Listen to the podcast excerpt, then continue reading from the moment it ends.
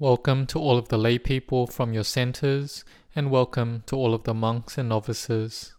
The Dhamma topic that we'll learn about this Friday is about a Zen story about who wins over who when they challenge each other in a Dhamma debate.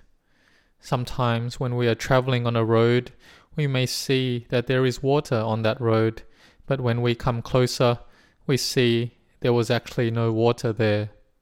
This phenomena occurs from light that shines down and is reflected in such a way that it makes it look like there's water. Seeing from far away, it looks like there's water, but close up, there's no water there. Or like in the desert, when people walk in a desert, they may see a very large body of water, but when they come up close to it, there is nothing there. Again, this occurs from the light that shines down and is refracted. Sometimes our vision may see something that we think is really there.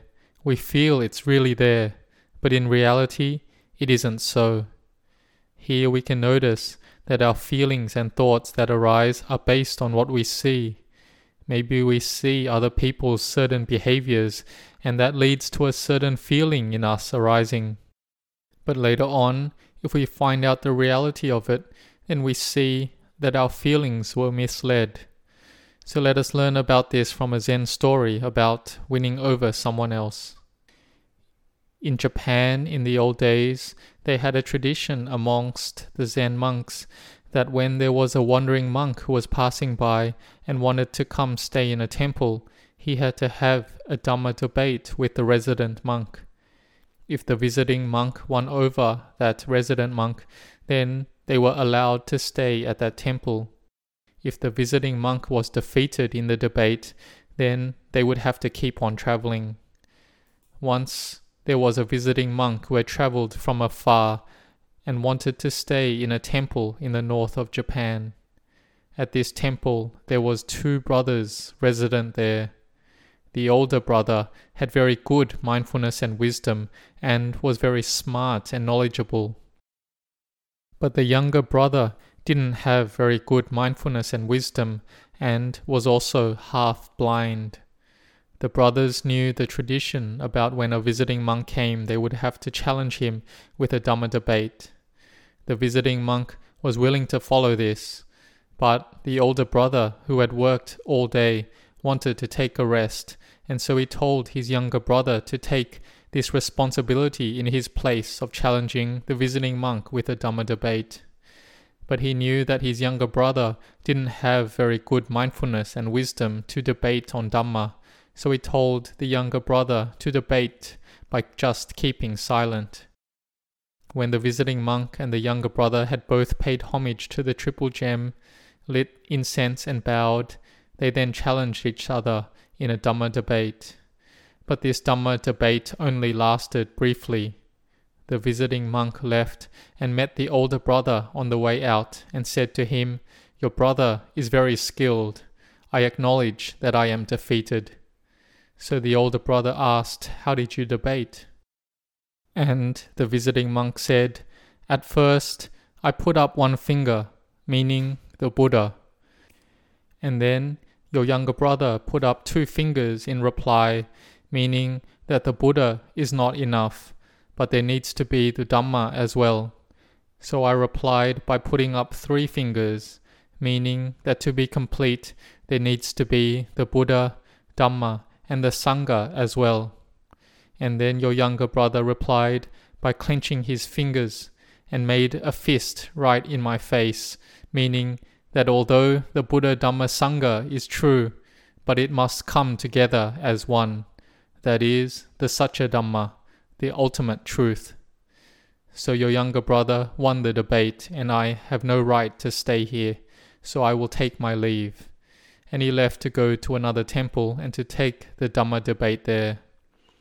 After the visiting monk had left, in a little while the younger brother rushed in and asked where that visiting monk went to. The older brother said, Didn't you win already? The older brother was curious as to why his younger brother was acting like this. The younger brother said angrily, How did I win? The older brother then asked, How did he debate with the visiting monk? The younger brother said loudly, He just saw my face and held up one finger to me, meaning I have only one eye. I was patient because he was a visitor, so I put up two fingers, meaning that I was happy that he had two eyes. But instead of understanding me, he then put up three fingers, meaning that there was three eyes between the two of us. Then I couldn't hold it in and I got so mad and so I clenched my fist in his face to hit him, but then he quickly fled and left. So can you see that the way that we see things is different? The true monk or the true Dhamma practitioner, they will see all things according to Dhamma. But if our mind is not yet true, and the mind still has attachments, then one will see things according to worldly ways, like the younger brother in this story. It is up to us how we will see things.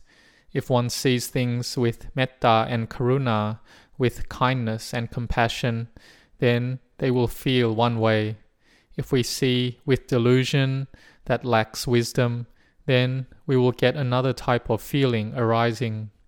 So we have to be careful in the things that we know and the things that we see, because sometimes it may be an image that tricks the mind, like seeing water in the desert.